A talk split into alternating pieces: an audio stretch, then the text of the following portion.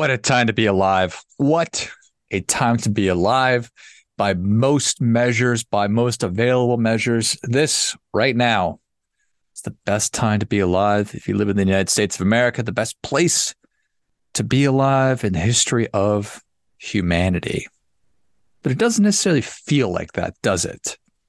Depending on what your situation is, it's hard to come to grips with the idea that stuff really seems pretty bad in a lot of ways. But if you actually look at the numbers and break everything down, pull your perspective back far enough, we're doing pretty well. Do you remember Robin Leach? Robin Leach and Lifestyles of the Rich and Famous. He would close the show with he wishing you champagne wishes and caviar dreams. And it's highly possible that you have no idea what I'm talking about. It's worth uh, revisiting, but the idea, the name of the show says it all. It's Lifestyles of the Rich and Famous before lifestyles and excess were ubiquitous, which they are today, before we were all broadcasters, before influencers, before social media, before Pimp My Ride, before Cribs, there was lifestyles of the rich and famous. And if you trace it back that timeline, I I was a little kid and or maybe I was, you know, when when it was on, or maybe it was replays. I probably should have done more research and tell you exactly when that show was actually airing on TV. But I'm well aware of who Robin Leach was. Rest in peace. Um, but I wonder, I wonder if when people were watching that show back in the 80s, did they view that lifestyle, the lifestyles that Robin Leach was was detailing, as accessible or do people think about it like that's completely inaccessible and 100% out of reach for me? I wonder. It's more just voyeuristic, like we get to take a peek inside how the other, you know, half lives, how the other 1% lives. That's my perception. Somebody I would love to to get somebody's take on that and what your feelings were if you were, you know, consuming that because now where we are today let's just let's just assume that that's what people thought was that wow this is fun to be able to watch and look at but that's never something that i'm ever going to be able to do it's not a lifestyle i'm ever going to be able to have fast forward to 2023 where we are today i think that most everybody thinks especially young people think that the number one career that young people want is influencer youtube star and I think that everybody thinks I'm going to be rich. And it's not outside of the realm of possibilities. It's without question very possible because people are doing it every day.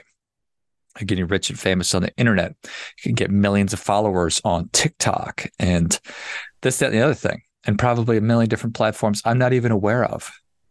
So you went from this is not even it's fantasy land to this is my my buddies makes a million dollars a year making TikTok videos.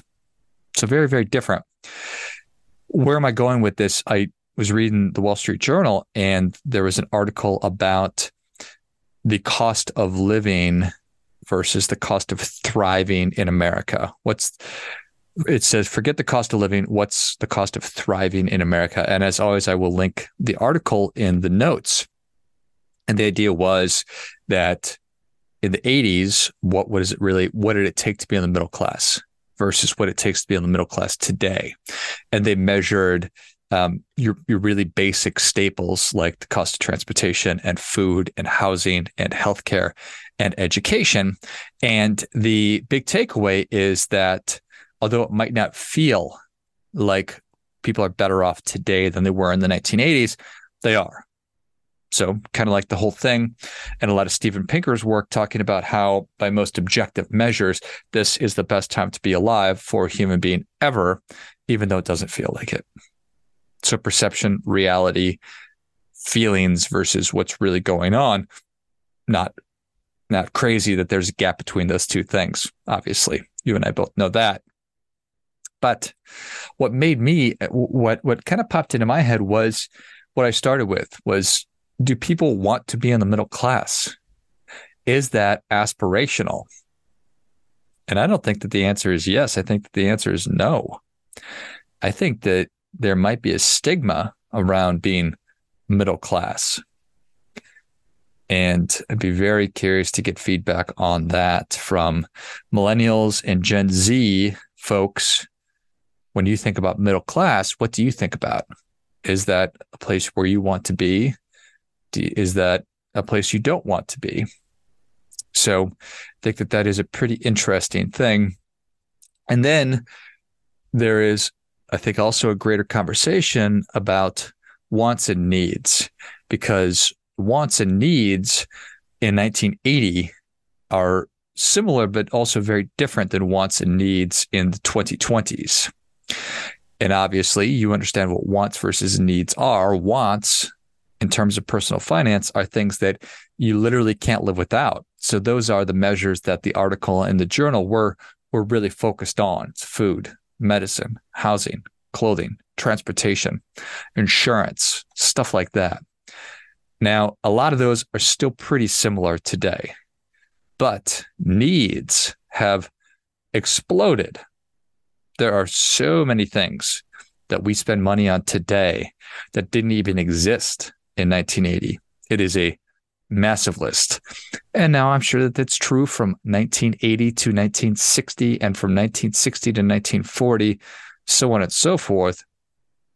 But I think it is fascinating when you think about in your life things that you are spending money on that didn't exist 20 years ago, like the internet, streaming services, delivery, Uber, you name it. It is a long, long list. Our technology expenses, massive compared to what they were back in the 80s. And do we really consider those things to be wants or do we consider those things to be needs? All of these things have really shifted. So, so many more awesome things to be spending money on doesn't make it a good thing necessarily. And I think that that really has the effect of making us feel a lot less well off than than maybe we would if those things did not exist. It's all a matter of perspective. But if you are in a position where you feel like you are not ahead financially, I think that that is very, very, very common and understandable because I think that there are a lot of people who are not doing very well financially. So why is that? It's the proliferation of cool stuff to spend money on.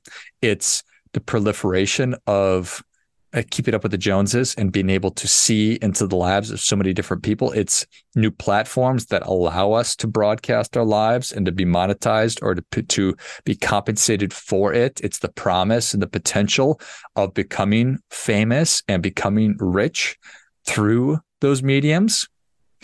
And it's the shift of having a pension to a 401k. More specifically, the shift of being personally responsible for saving for my retirement and having a pension that I was compelled to contribute to.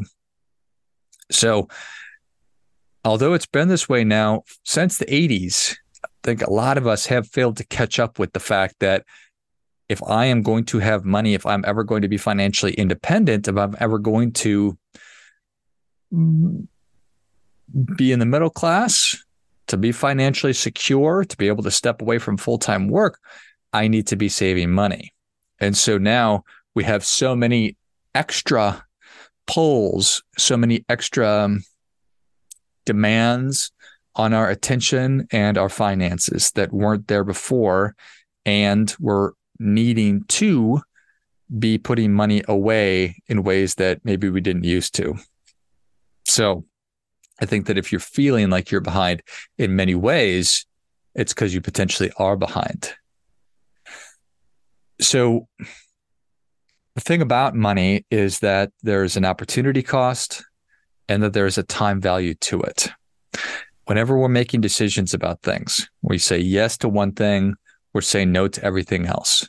When we say yes to, you know, buying something, we're saying no to putting money away for some financial consideration or financial objective, which you obviously know. And the whole time value of money, there's a couple of different ways to think about that. But practically speaking, I think one of the important things is the longer we wait to begin pursuing our financial goals and objectives, the harder they become to reach, which is obvious. If I'm not saving any money, if I wait till I'm 60 years old to start saving from retirement, it becomes really, really hard, if not impossible, to actually become financially independent than starting early. But the tax of wanting, the tax of spending money on wants versus needs and not understanding that and not prioritizing and or what's a right way to say this? If i don't want to if i don't see myself as somebody who is in the middle class then i will reject the things that come along with that. I will reject what it takes to be there from a financial standpoint. And the longer that I do that, the harder it becomes to actually become it. I don't want to live, if I do not want to live within my means. I guess that's that's really what I'm trying to say. I think that there are a lot of people out there, and that's me too. I am drawn to want to have nice things and I see everyone else having nice things. And I have the means to consume nice things. There's another difference from the 1980s between to where we are today is the absolute ubiquitous nature of credit and my ability to continue to consume, even if it is at my detriment. So, like most things financial, it's emotionally driven. Danny Kahneman, author of Thinking Fast and Slow, famously uh, figured out that 90% of the decisions we make around money are based on emotion. And that's exactly what I'm talking about here. It's wants, needs, it's emotion over logic. It is where I see myself in the future and I love optimism. But we need to also be taking out little insurance policies. And we're taking out little insurance policies and doing boring stuff financially by socking a little bit away, just in case I do not become internet rich, just in case I don't become the next XYZ influencer, or just in case I don't blow up on social media or whatever it might be. And hedge our bets a little bit so that I'm shooting for the stars, but worst case scenario, I will end up on the moon versus in the gutter as it would be. So I think it's fascinating.